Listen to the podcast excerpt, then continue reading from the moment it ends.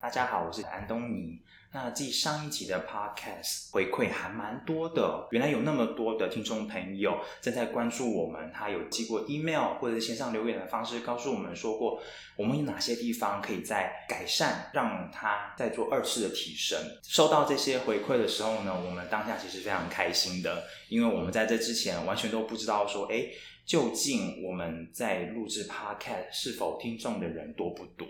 那我们呢？今天就是做简单的重置一下，说我们上一次的录音，把一些精华的片段呢，简单的整理出来，那再重新的跟大家做一次的分享。我们邀请我们上一次的分享者 Alex，极客数据行销的活动经理，为大家来做简单的活动行销的概念分享。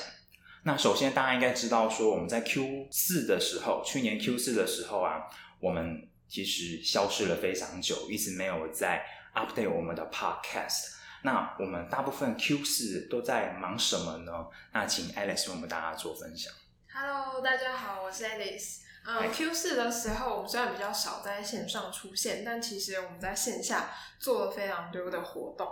包含了三场的讲座，然后主题有社群行销啊、SEO 布局啊，甚至是在地商家的设定。然后在最后年底的时候，我们也办了一场工作坊，是针对呃今年度的一个年度行销计划，怎么样去操作跟规划的工作方。那另外呢，我们也受到很多外部的单位的邀请，包含像是电机电子工业同业工会的论坛，还有 w o r f a c e 的社群例会，所以就是我们都去针对他们的需求来做一些客制化的分享。然后也非常大家就是也欢迎继续来找我们去分享不同的行销主题。嗯嗯嗯，其实简单来说，我们 Q 四大部分的时间都在花时间在做一些行销概念上面分享之外，我们也花很多时间在做年底的行销提案。所以 Q 四是我们呃行销公司当中是最忙的一个季节。所以我们 Q 一又回来了，不代表说我们的 Podcast 会消失，我们还会持续的不定期的跟大家做分享。好，那既然我们 Q 四会做那么多的行销活动，还有行销讲座，究竟我们的活动行销有什么样的魅力呢？嗯，大家可能会很好奇，就是现在已经是线上。呃，使用这么发达的时代，为什么我们还要做线下的活动？其实是我们发现，呃，每个使用者的习惯跟需求真的是很不一样。可能有一部分的人已经很习惯用线上搜寻去寻找适合他的行销公司。那过去，所以我们也做了很多呃线上 SEO 的布局，然后真的也带来很多自来客的流量。那在后来呢，我们也发现其实还有另外一块很大一部分的伙伴，他们是喜欢透过线下，不管是问朋友或是参加活动，去学习新知，或者是了解可以合作的伙伴。所以我们就发现，其实透过课程、讲座、工作坊，甚至是交流小聚的方式，是很好一个去接触呃还未开发的一些客群，甚至是教育市场的一个方法。对，所以呃，我们才会把活动也当做我们一个行销渠道布局之一。那这个地方的话是真的，因为蛮多我们传产的朋友们，他在线上的使用习惯呢，还不是这么的熟悉。那我们也透过线下活动接触到很多传统产业的大老板们，那也蛮开心，他们愿意在实体讲座听我们这边做分享。那讲到我们这个行销讲座，就是说我们即刻也有针对我们活动行销有一定的规划逻辑。那这个规划逻辑的话，我们也邀请 Alice 为我们做简单的分享。好，就是极客过去一直常强调，就在线上，我们是做一个极客漏斗的布局。那其实我们在线下的活动，我们也是有一个极客漏斗的布局，包含了像是漏斗的最上层，我们希望可以做的是品牌的曝光，所以我们可能会透过线下的讲座，或者是接收外部的邀约，去做一些行销知识的分享。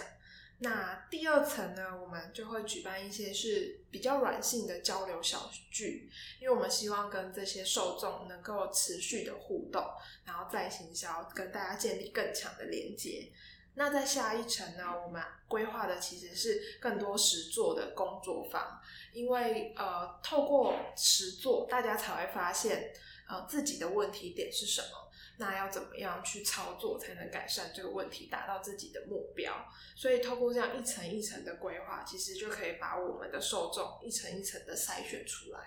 嗯。那在这种行销知识的分享当中，一定会遇到一些真的会需要我们行销解决的需求，他们就会主动的来找我们说，我们有哪些解决方案可以提供给他们。那这就会变成我们哦非常重要的呃客户转换的一个方式一个渠道。那讲到说这个线下活动啊，其实我们单次当次的讲座。那他要怎么样做延伸发酵的动作？那这个地方要该怎么去做进行？可以请我们 Alice 做简单的分享。好，其实呃，我们后来就发现活动啊，每次每次单场的办，其实会有一个问题点，就是呃，他来参加的人，他可能没有办法继续的留下来，或者是对方想要。持续发了我们的活动的时候，不知道要怎么样去寻找，所以我们就发现，其实在这个过程中，如果成立社群的话，会是一个很好的办法。因为对于极客来说，我们就有一个多了一个渠道，可以持续跟参加过我们活动的人来做互动。不管是活动资讯的分享，或者是一些问卷的调查，甚至是行销知识上的切磋，还有各种操作上经验的交流，其实是一个很好的管道，也可以跟大家建立更深的连接。那在这里面的伙伴呢，其实大家都是来自各个产业，然后各个领域。就是卧虎藏龙，所以其实他们之间也可以有很多的连接，甚至是未来有一些商机的美合，所以这就是能够促成横向的一些链接。那对于这些。就是不只是对我们有好处，其实对这些受众，他们也可以有一个管道，持续的去学习新的知识，然后有问题的时候，马上就有一个管道可以去做询问，甚至是呃想要找到合作的机会，在这个社群里面也都可以。所以它其实是一个双赢的渠道。哇，简单来说，哦，活动之后的延续之后的发酵，还蛮需要依靠社。群的经营，社群上面的布局跟维护，来达到延伸或是扩大的效果。OK，听到这个社群经营还有活动上面的关心之后，那我们 IPA 的活动，我们极客数据行销的活动，未来有哪些讲座呢？那可以在哪边可以获得我们相关的活动行销资讯？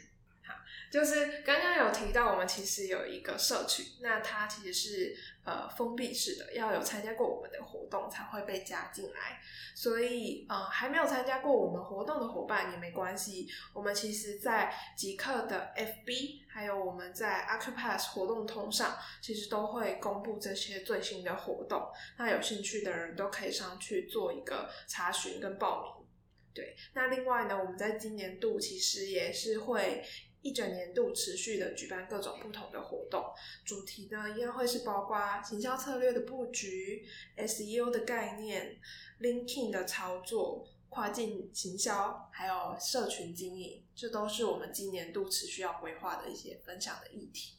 哇哦，那我们之后如果。呃，我们的听众朋友对我们活动有兴趣的话，非常欢迎随时上我们的 a q Pass 还有 Facebook 来密切关注我们的确切时间，还有我们的重要讲题哦。那我们今天做这边简单的呃回顾一下，说我们上一次的呃录音的一些重点精华。那也非常谢谢我们听众朋友回应说，我们有哪些地方可以做更好的二次提升，因为我们在。呃，我们每次的录音啊，都是在会议室里面，所以可能会听到说，哎，会议室外面的同事的声音，或者是进进出出的声音，那也会有一点点小干扰。不过我们会做更好的改进，那也非常的感谢你们的支持。那我们希望可以带来更好的知识，可以跟你们做分享。我们今天的录音就在这边告一个段落了，我们下一次专辑上面再见哦。谢谢大家，好，拜拜。